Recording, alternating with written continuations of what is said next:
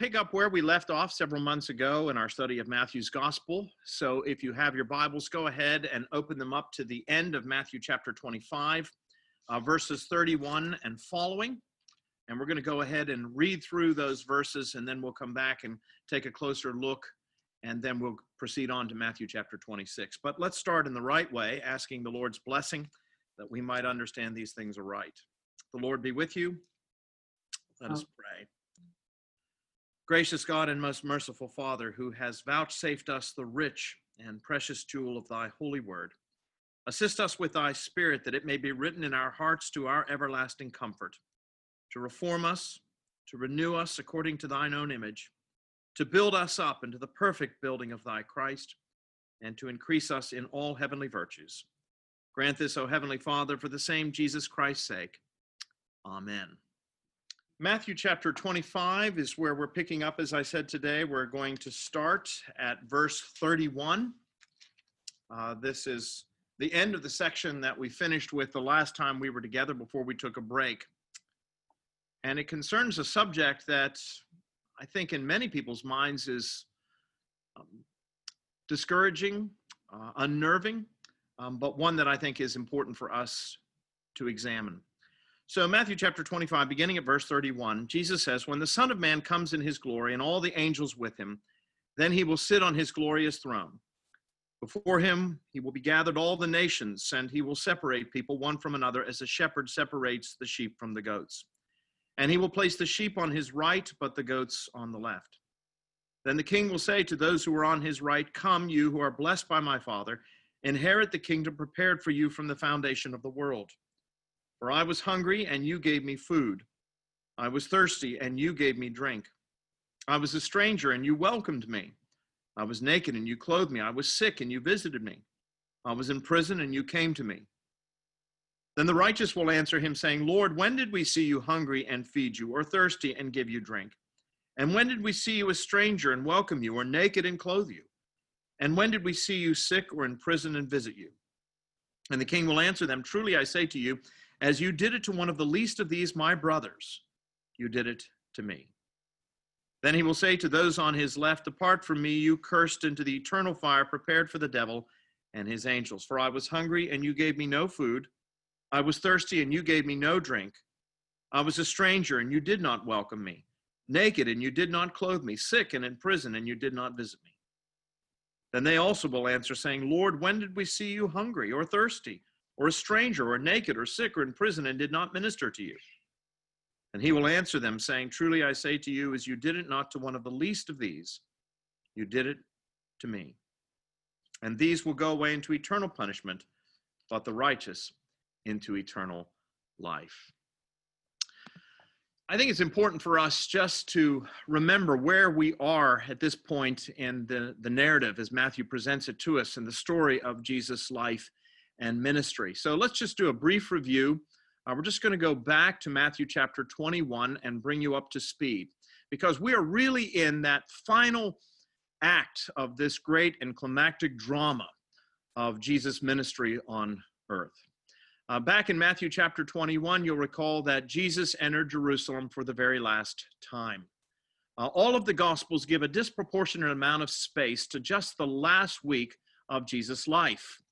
Uh, the Gospel of John, in particular, um, gives a disproportionate amount of space to just the last seven days of Jesus' life. There are over 20 chapters in John's Gospel, and yet what's interesting is that nearly half of those, fully half of those, are given over to just the last seven days.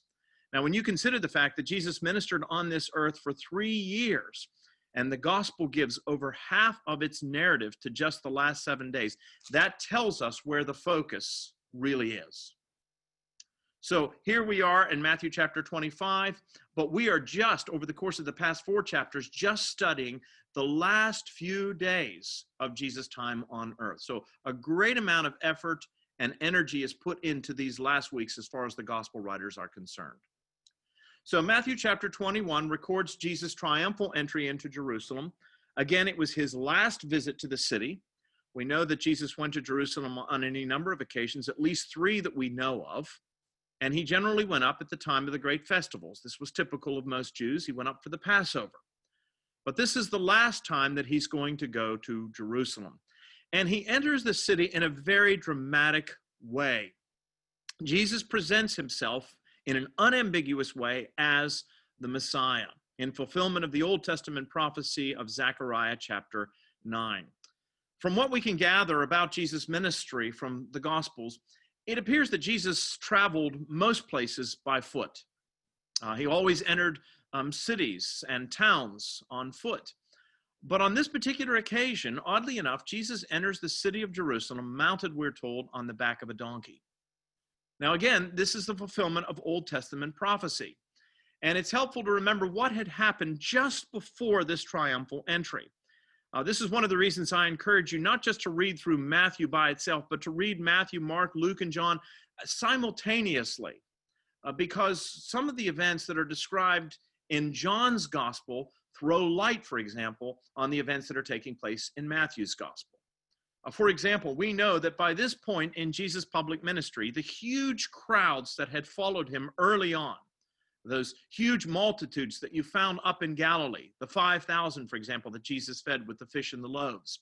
We know that by this point in his ministry, toward the end of his ministry, those crowds have for the most part dissipated. We're told that the people became frustrated with the implications of Jesus' miracles and what those meant in terms of him being um, the Lord, the King. And we're told that many of his disciples turned back and followed him no more. But what's interesting is that when you get to Matthew chapter 21, all of a sudden those crowds that have left are back. There's pandemonium. Jesus is entering the city. They're tearing the palm branches from the trees. They're taking off their cloaks. They're throwing them in front of the donkey. And they're shouting, Hosanna in the highest. Uh, the word Hosanna means save us, save us now.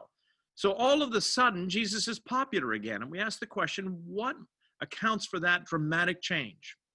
Well, if you read John's gospel, John chapter 11 and following, what you realize is that Jesus had performed a great miracle. Some would say the greatest of his miracles. He had raised Lazarus from the dead. Now, there are two other people that are recorded that Jesus actually raised from the dead in the Gospels. One was Jairus' daughter. Jairus was the synagogue ruler. You recall that the girl um, was sick, and Jairus sent for Jesus, and Jesus decided to come uh, but he was delayed along the way, and the little girl died. And when Jesus arrived, the mourners had already gathered, and he put them all outside the house, took a couple of his disciples and the girl's parents, and he went up to the upper room. And he took the little girl by the hand and he said, Talitha kume. It means, little girl, I say to you, get up. And immediately we're told the heart began to beat again, the water, the body began to warm, and the little girl sat up. Uh, it was a dramatic event. And the other occasion in which Jesus raised somebody from the dead was the widow of Nain's son. We're told that Jesus was making his way into the village of Nain, and there was a funeral procession making its way out of the city. According to Jewish custom in the first century, when a person died, they had to be buried before sundown. So when you died, you were buried in the same day that you died. So this boy had just died, uh, not um, the situation was not the same as with Jairus' daughter. She had died just moments before. He had been dead perhaps for several hours, but nevertheless, they're making their way out of the city, and Jesus comes along and he sees them. And he recognized that this widow is going to be bereft of her son. And in those days, widows were oftentimes left to the clemency of those who were um, compassionate and kind. Otherwise, they would oftentimes starve or be left destitute. And so Jesus comes and he raises the son. Uh, he stops the funeral cortege and he goes up and he touches the body and he raises the boy from the dead. It's more dramatic than the raising of Jairus' daughter. But then you get to John's gospel, and all of a sudden, Jesus raises a third person from the dead, and it's the most dramatic and sensational of all of these resurrections. And it's because Lazarus has not only been dead and dead for a few hours, Lazarus has been dead He's in the grave, and the body has started to decompose. And furthermore, on the other two previous occasions, the resurrections had taken place for the most part in private. Again, in the case of Jairus' daughter, there were only four people basically in the room two of the disciples and the girl's parents. In the case of the widow of Nain, um, son, uh, that would have been a very small cortege. It would have only been a, a gathering of maybe just the immediate family. But we're told that when Jesus raised Lazarus from the dead, it was a very public affair. Bethany, where Lazarus lived and Mary and Martha, his sisters, lived, was a little village just outside of Jerusalem. Today it's just a suburb of Jerusalem. It was just a little village outside of Jerusalem. But Mary, Martha, and Lazarus came from a very prominent family, and we're told that large numbers of people traveled out from Jerusalem to comfort the sisters in the loss of their brother. So there were lots of people there. And Jesus, we're told, went to the tomb and he called Lazarus out. And you know the story. Uh, the dead man came out, all wrapped up, and Jesus said, Untie him and let him go. Now, this was a very public miracle. And the next event that John describes in his gospel is Jesus setting his face toward Jerusalem. So Jesus has just raised somebody from the dead, somebody who'd been in the grave for days. The people all witness this, including some of the scribes and the Pharisees, that is to say, the Jewish religious leaders. And now Jesus is setting his face toward Jerusalem, and he enters the city mounted on the back of a donkey in fulfillment of Old Testament prophecy. Everybody understood very clearly what Jesus was doing. In an unambiguous, no mistake kind of way, Jesus was presenting himself as the Messiah. And this is significant for a couple of reasons. It's significant, first of all, because up to this point, Jesus had kept his true identity a secret. It's what theologians sometimes refer to as the messianic secret. You may have noticed that at several points in the Gospels, Jesus would perform a miracle, and then he would say to those who were the witnesses to it, Don't tell anybody about it. That was the case with Jairus' daughter. He told the parents, once the girl had been restored to health and, and, and life, he said, Don't tell anybody about this. And he had said the exact same thing to his disciples earlier in this same gospel. Keep your finger in Matthew chapter 25 and turn back to Matthew chapter 16 for just a moment. Matthew chapter 16 tells the story of Peter's great confession. Now, you'll recall Jesus had taken his disciples outside the borders of Israel proper to the north to Caesarea Philippi. It was predominantly Gentile territory. And there, against that backdrop of paganism and emperor worship, Jesus asked the disciples a question. He said, Who do men say that I am? And everybody had an answer. Some say you're John the Baptist, some say you're one of the prophets, some say you're Elijah, etc.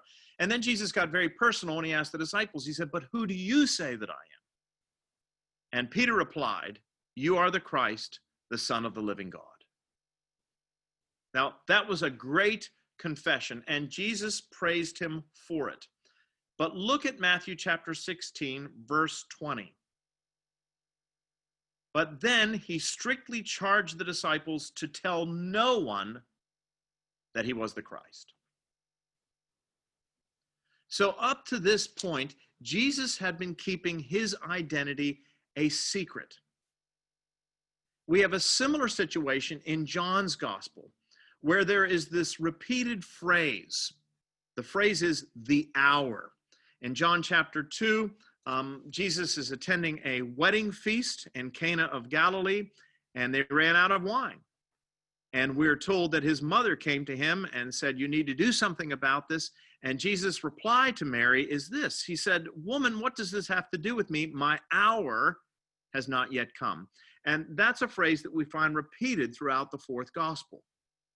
Well, that phrase, the hour, was referring to that moment in time, which was going to be the pinnacle of Christ's ministry. It was the purpose for which he had come.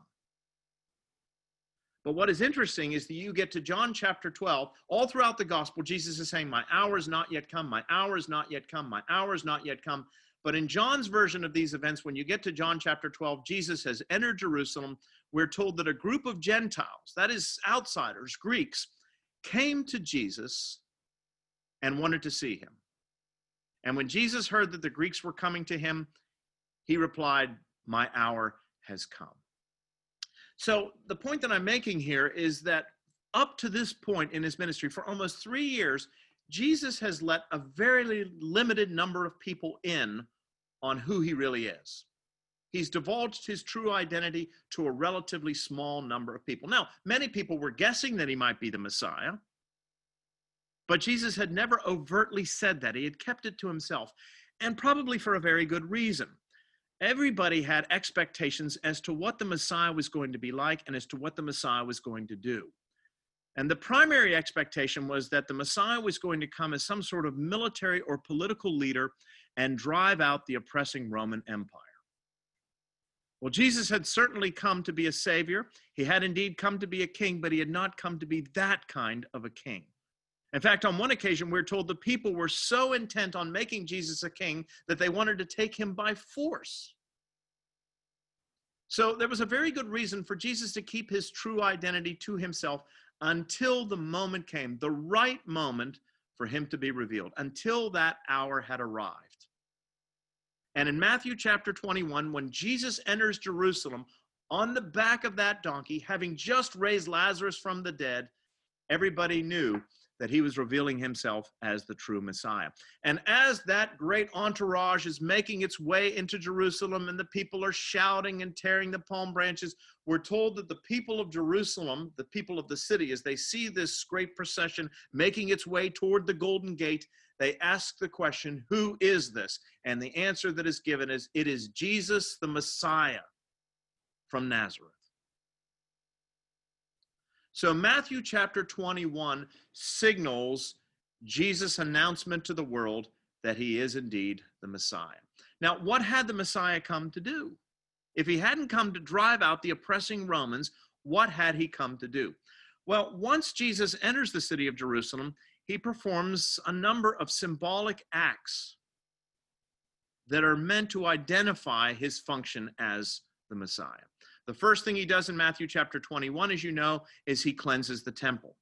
He comes into the temple precincts, the, the court of the Gentiles, and he drives out the money changers, indicating that the religion, Second Temple Judaism, first century Judaism, had become a corrupted religion. It was all about buying and selling of religion.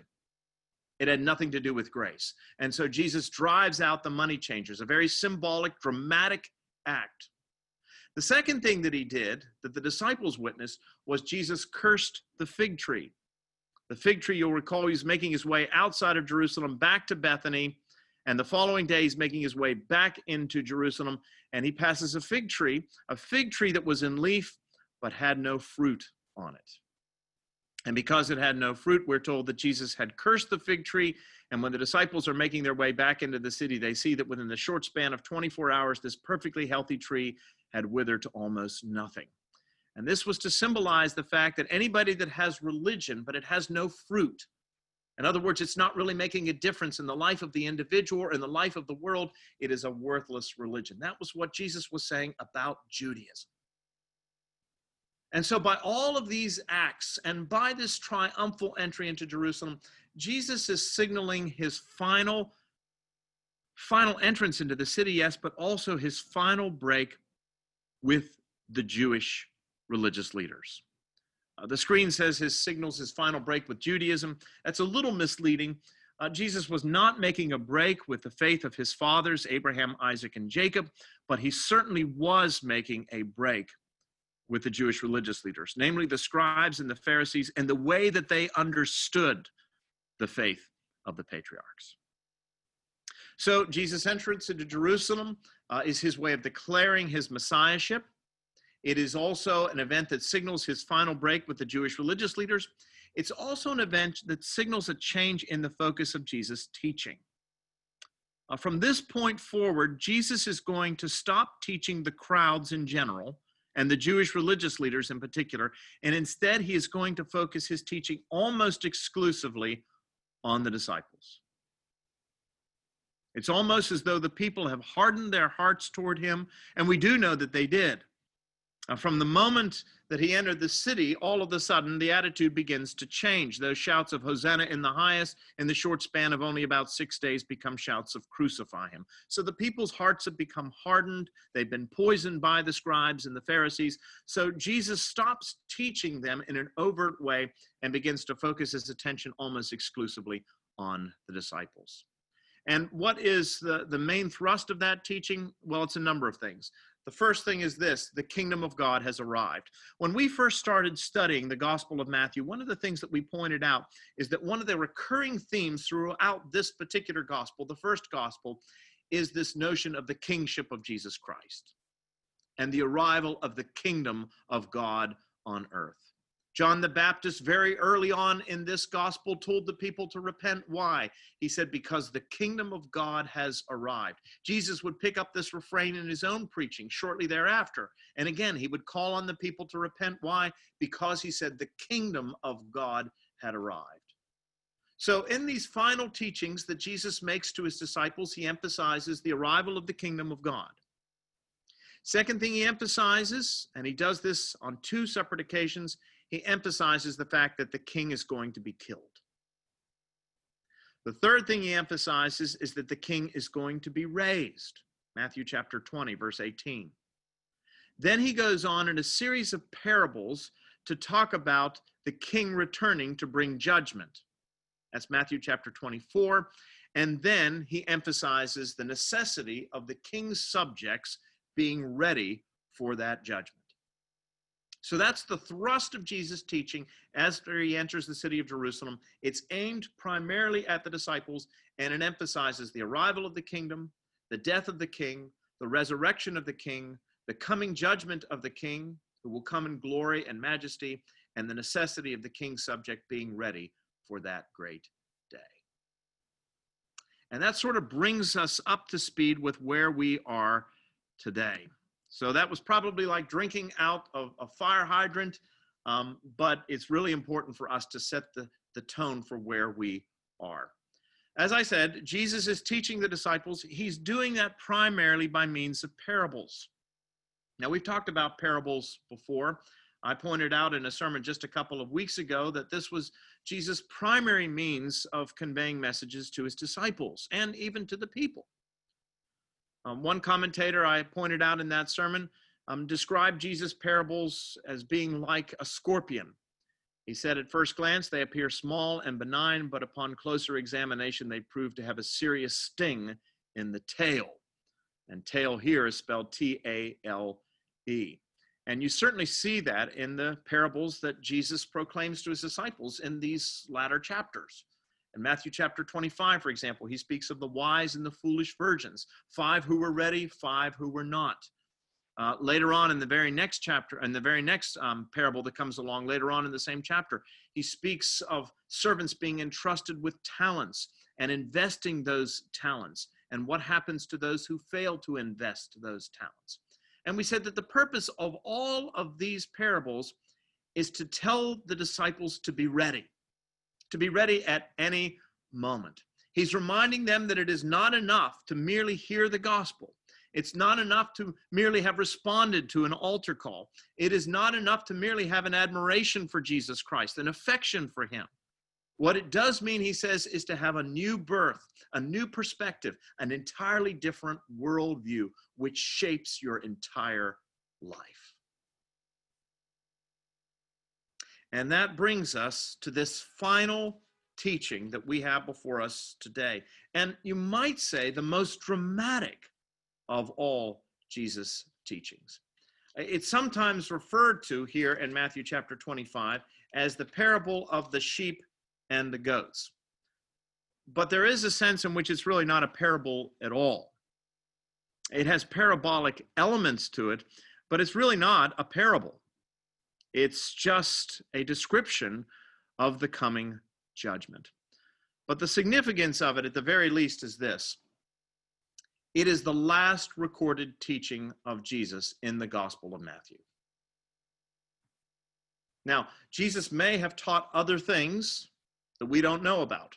We do know, and we've noted this before, the gospel writers were very selective in terms of the material that they chose. Uh, the Gospels tell us that Jesus did so many things that if they were all written down, the world could not contain the volumes. John, in the latter part of his Gospel, makes it very clear that Jesus did many other things that he was not recording in his book. He said, But I have recorded these so that you may know that Jesus is the Christ, the Son of God, and that by believing you may have life in his name. So the gospel writers make it very clear they were not setting out to write down everything that Jesus did and said. They were being selective. They were editing the material in order to make a purpose. But the very fact that Matthew, having done that, decides to record this as the last of Jesus' teachings is very significant. It tells us that the subject of this last teaching is of the utmost importance, and we need to pay close attention to it. Now, as I said when we started, part of the problem with this particular teaching, this parabolic story about the sheep and the goats, is that it deals with a subject that most people don't like to think about. And a subject that I think many people would say seems to be inconsistent with the teaching of the New Testament or with the character of Jesus Christ. Uh, many people have been raised to believe that, yes, there is a God of judgment and a God of wrath in the Old Testament, but in the New Testament, we have a new God revealed. It is a God of mercy and love and grace. It is the Jesus, meek and mild. But what is shocking is that when you actually look closely at the Gospels themselves, one of the things that you discover is that Jesus talked more about judgment and more about eternal punishment and hell than any other figure. Indeed, the very words that we're going to look at in just a moment come from the mouth, from the lips of the Savior himself. So we can see that there is a progression here.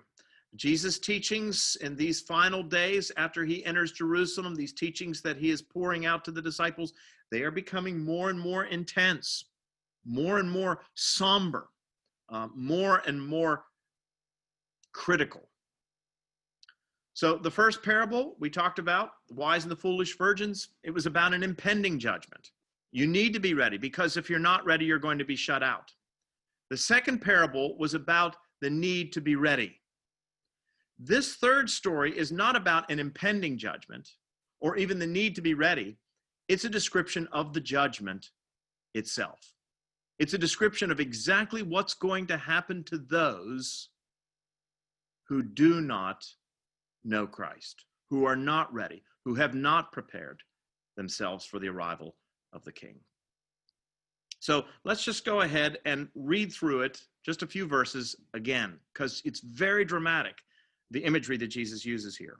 He says, when the Son of Man comes in his glory, that is to say, when the Messiah comes back at the end of the age to set the world right.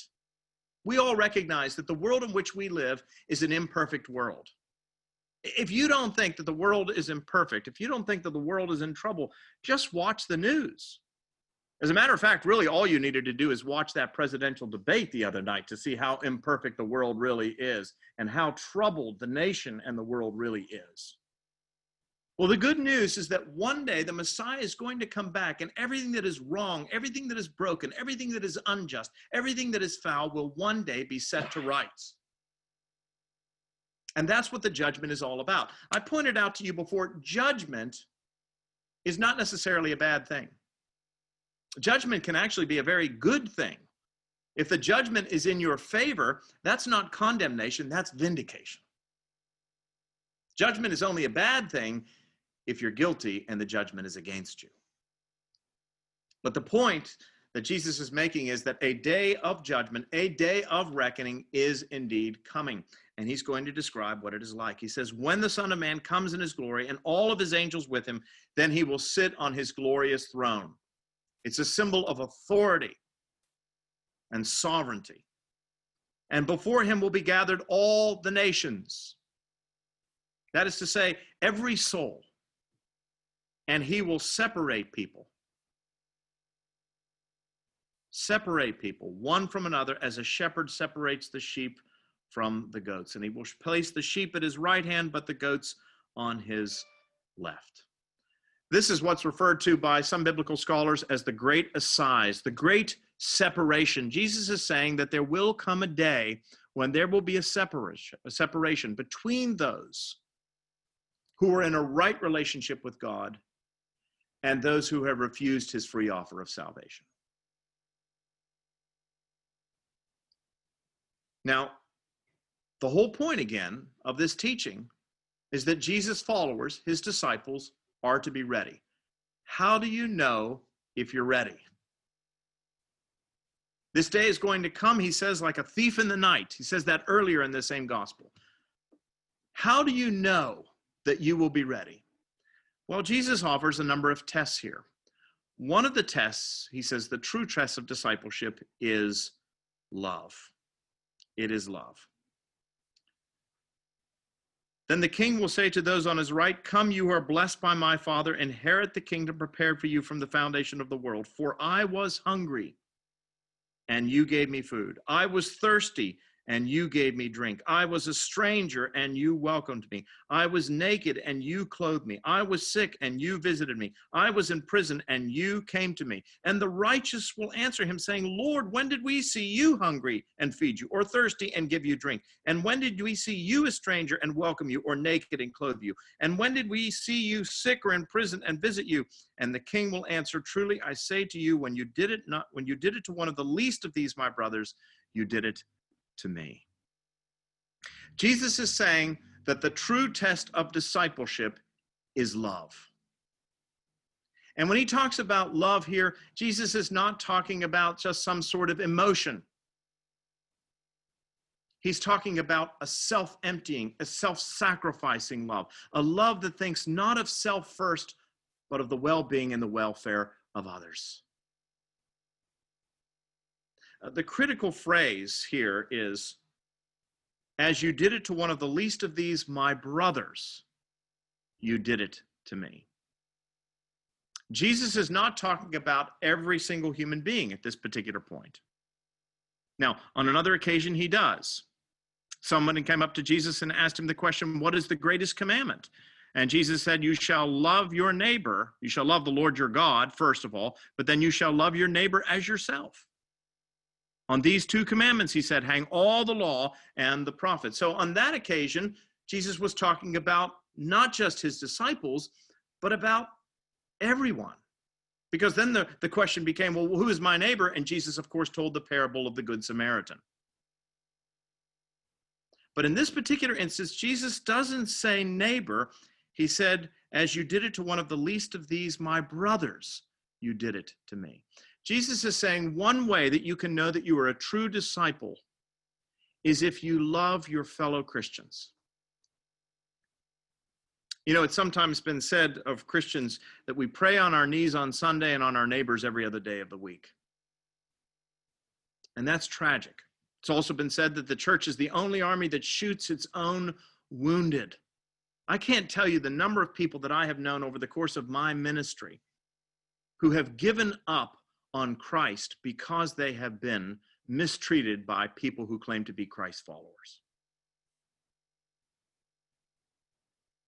And so Jesus is saying that one of the great tests of true discipleship is a love, a love for your fellow believers. Now, if you turn to the epistles of John, to First John in particular, uh, he gives three tests of true discipleship. He said, You'll know you're a true discipleship, first of all, if you believe that Jesus Christ is God in the flesh. That's the heart of the gospel, the incarnation. Jesus became one of us. The word became flesh and dwelt among us, and we beheld his glory. The second thing is this that if you obey Christ's command, Jesus himself said that. He said, If you love me, you will keep my commandments. But the third test that John in his first epistle gives as a true test of discipleship, he says, is if we love our fellow believers. Uh, this is one of the things, quite frankly, that worries me uh, about this virtual world in which we find ourselves as a result of COVID.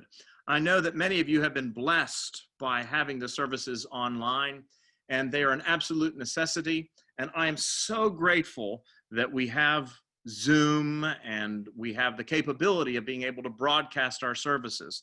And we have ordered all of the equipment so that we can now live stream the services. And as soon as that equipment comes in, we're going to be able to broadcast the services in real time so you can actually watch the services and you don't have to wait until the evening to see them recorded. So we're very thankful for all of that. But one of the things that worries me is that it really does separate us out as much as it is wonderful to be able to witness the worship and in a virtual way engage in the worship, it's not the same as coming together and being together. I think that's one of the reasons why at the beginning of this Bible study, everybody is so happy to see each other's faces and communicate with one another. It's because we need one another. And it's why the New Testament warns us about neglecting meeting together. We need each other. And sometimes it's true, Christians can be among the most irritating people in the world. Sometimes when iron sharpens iron, there are sparks but we need each other. This is the means by which God takes us, shapes us, fashions us more and more into the image of his son, Jesus Christ. He does that within the context of community. Uh, I probably told you this story before, but it's, it's worth repeating. There's a story that's told about a man who lived in Scotland, in the Highlands of Scotland, and uh, he hadn't been to church for some time. And his minister decided that he needed to go and pay this man a call. And so he made the journey up into the highlands of Scotland. The man lived in, a, in an old stone cottage. He was isolated by himself. It was a cold and blustery day, a dark gray day. They often are up there in that portion of Scotland. And the minister arrived, and the man welcomed him, brought him in, and they were sitting in front of a blazing fire. And at one point, the minister asked the man why he hadn't been to church. And the man replied that the church was filled with hypocrites. The church was filled with hypocrites. Obviously, the man had had his feelings hurt at one point or another. Somebody had insulted him, or who knows what. But at any rate, he was convinced that the church was filled with hypocrites. And furthermore, he says he could worship God just fine up there in his little cottage, as well as he could do in any kind of church or cathedral. Well, the minister didn't say much at all. He just sat there for a moment but then he went over to the fireplace, he picked up the tongs, and he reached in and he pulled out one of those glowing embers, the bottom of the fire, and took it out and placed it on the hearth. And then he sat back down, and the two men just watched that glowing red ember die and turn black. And then the minister, without another word, picked up the tongs, took that cold, dark ember, placed it back in the bottom of the fireplace with all the glowing embers, and before long it was glowing along with all the rest. And the message was conveyed. That is where we grow. We grow in fellowship with other believers.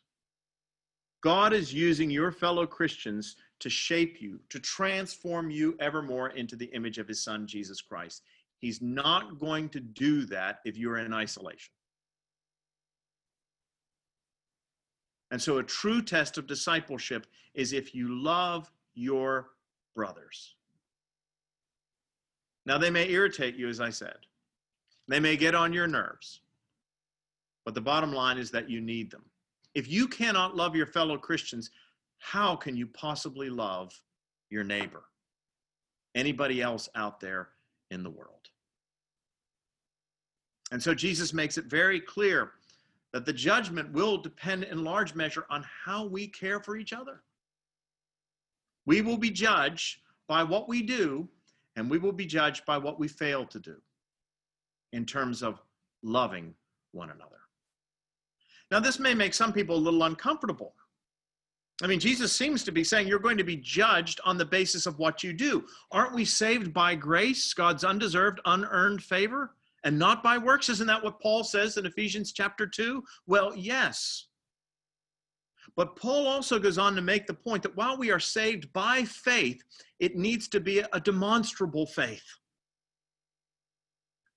It's not just intellectual assent, it's a faith that makes a difference in your life. It's the same point that James makes in his epistle in chapter 2.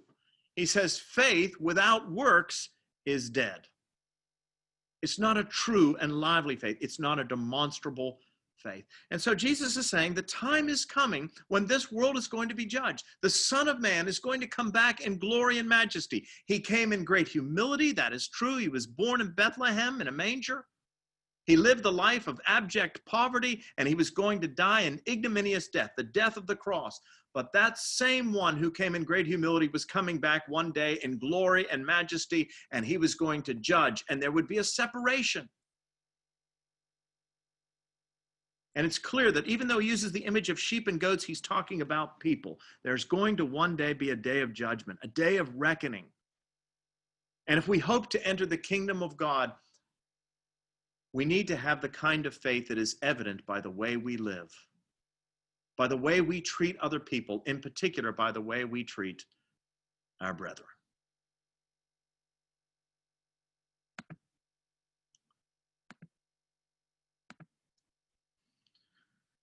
Now, there are a number of other lessons that we can glean from this final teaching of Jesus.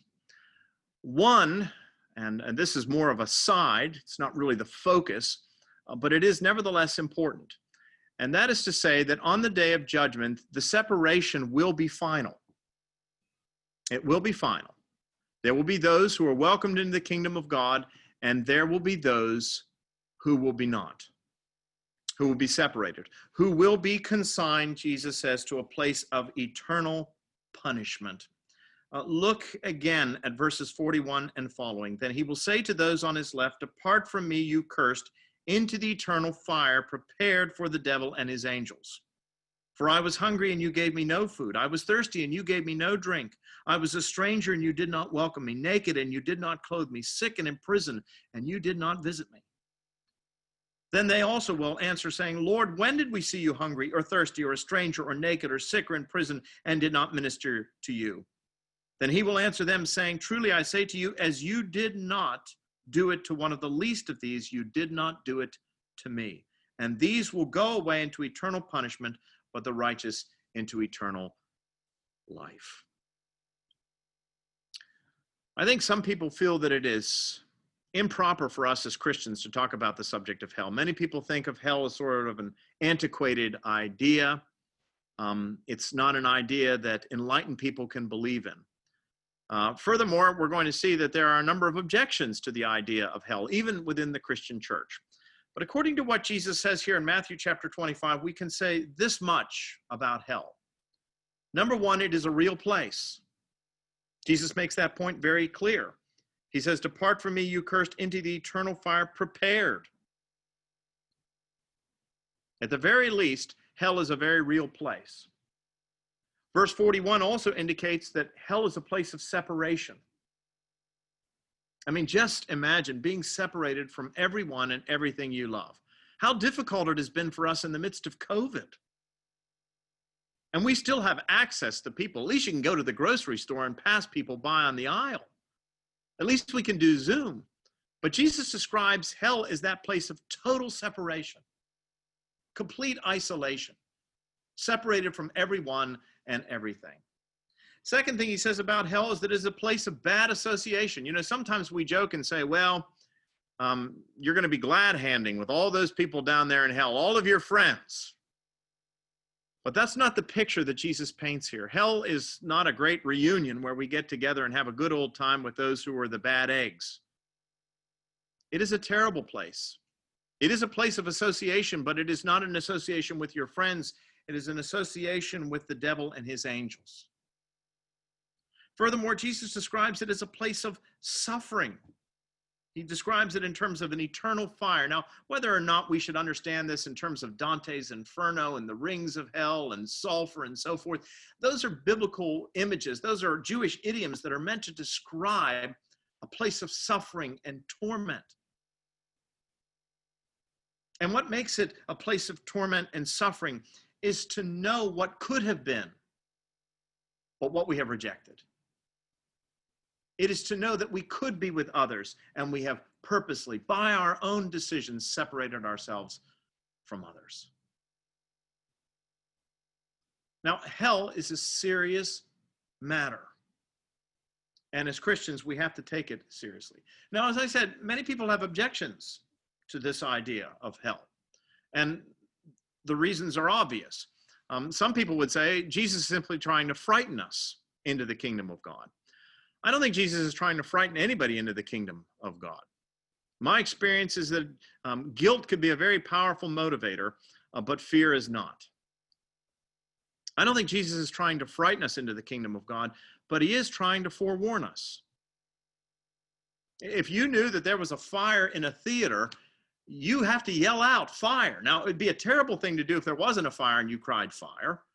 But if there was a fire, if you knew somebody was in peril, let, us put it this way if you knew that somebody was driving along a road on a dark night and a bridge was out ahead and you saw them coming down the road, wouldn't you do everything in your power to stop them, to prevent them from driving off that bridge to their destruction?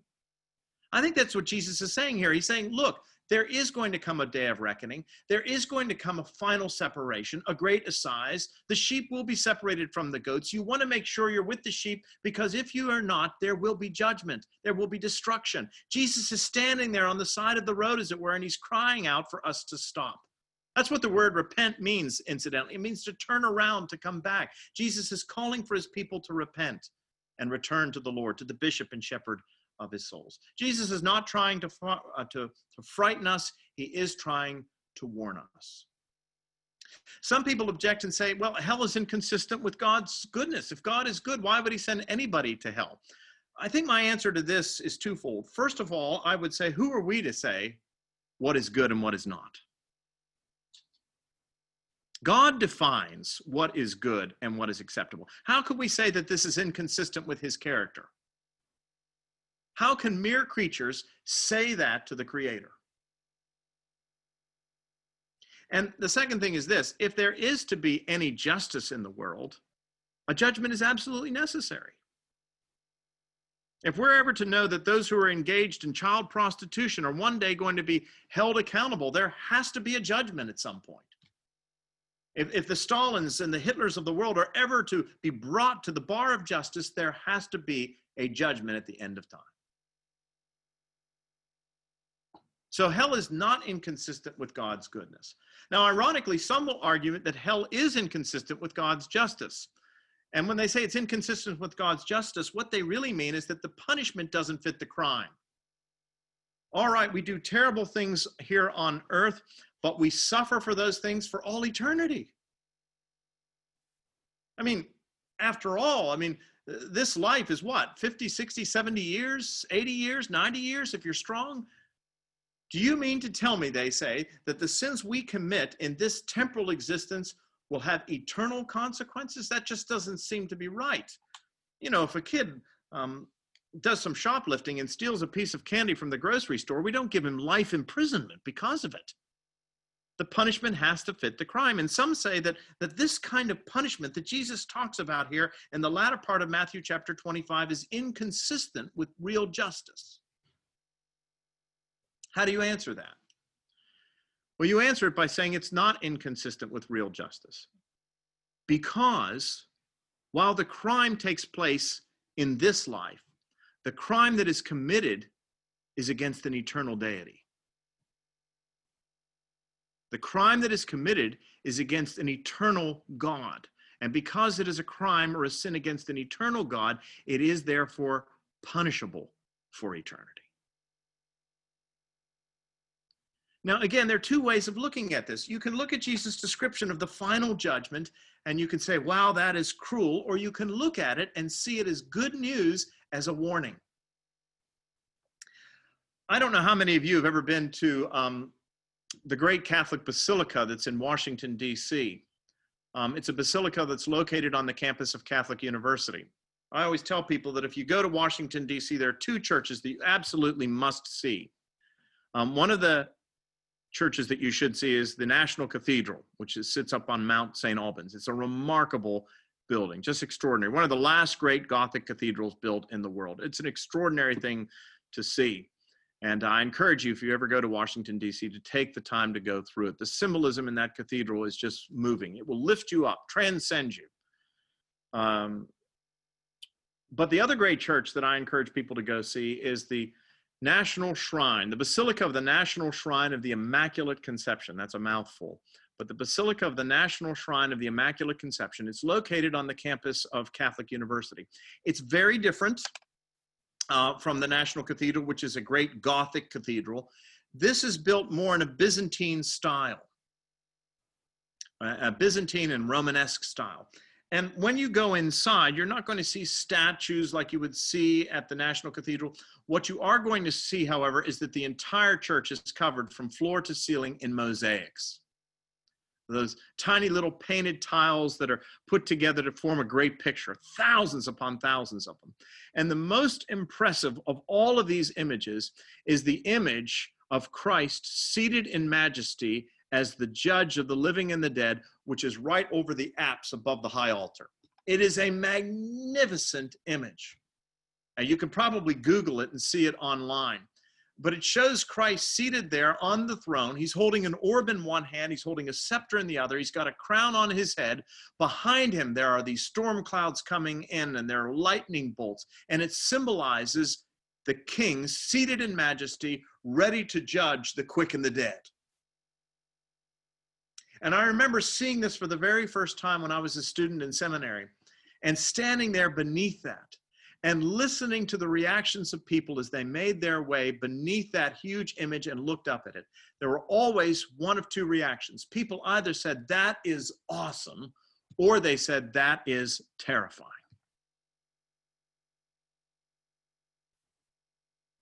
And the image of Christ as judge of the living and the dead is going to be one of those things for each of us.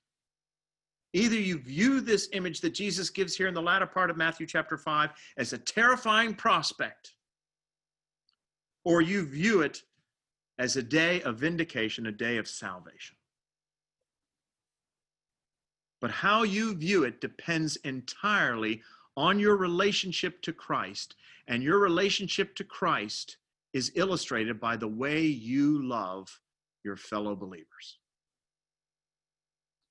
That's the point that Jesus is making here in the latter part of this chapter. So it's a powerful, powerful image that Jesus gives us here. And it closes out this section of Matthew chapter 25, and that brings us to Matthew chapter 26 and the plot to kill Jesus. Uh, this becomes the heart of the gospel. What we are going to study in this next chapter, really the next two chapters, is the heart of Christianity. Uh, I tell people if you understand what takes place in Matthew's chapter 25 and chapter 26, if you comprehend those events and their significance, whatever else you don't understand about Christianity, if you understand the events of these two chapters, you understand what it means to be a Christian. This is the heart of it all. Everything, the whole narrative from the beginning of Matthew, the whole way through, has been moving toward this great and climactic moment. This is the hour for which Jesus Christ has come. And that's what we're going to take a look at next week when we come back together again. We're going to take a look at the plot to kill Jesus. And in particular, we're going to take a look at three individuals and their reactions to Jesus. We're going to take a look at the reaction of Caiaphas, who was the high priest, served as high priest for 18 years. We're going to take a look at the reaction of Judas Iscariot, who, of course, betrayed Jesus for 30 pieces of silver. And we're going to ask the question why would Judas have done that? Because it's interesting, Judas had been with Jesus for three years. He had been witness to some of the greatest events in all of history. He had seen Jesus turn the water into wine, perhaps. He had seen Jesus certainly walk on the water, raise people from the dead, feed the 5,000, and yet here he was at the end of Jesus' ministry, betraying him for 30 pieces of silver. Why in the world would Judas Iscariot do that? And what does that mean in terms of our lives?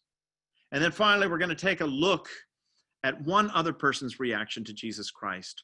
And that is the reaction of this woman, Mary of Bethany, the sister of Martha and Lazarus, the man who had been dead, but Jesus had raised from the dead. Her reaction is very different from that of Caiaphas and that of Judas Iscariot. And so we'll take a look at Mary and we'll see why she reacted in a very different way from these other two individuals. Let's close with a word of prayer. Father, we give you thanks for this latter part of Matthew chapter 25. It is a somber message that Jesus gives to his disciples. This is a message about judgment, an impending judgment, an inescapable judgment, but a judgment that need not be against us. It can be in our favor. Lord, grant us the grace to embrace Jesus Christ, to embrace him completely, fully, and to show that faith in him by the way we treat others in particular by the way we treat our fellow Christians, how we give for each other, how we give of our time and our treasure in order to build up your church. By our love, they will know that we are your followers. So grant us the grace, Lord, to do that. Help us to heed this message and to show the world what it truly means to be a follower of Jesus Christ, who was the one who loved the world even unto his own death. Grant us the grace to do likewise, Lord, we pray. In Jesus' name, amen.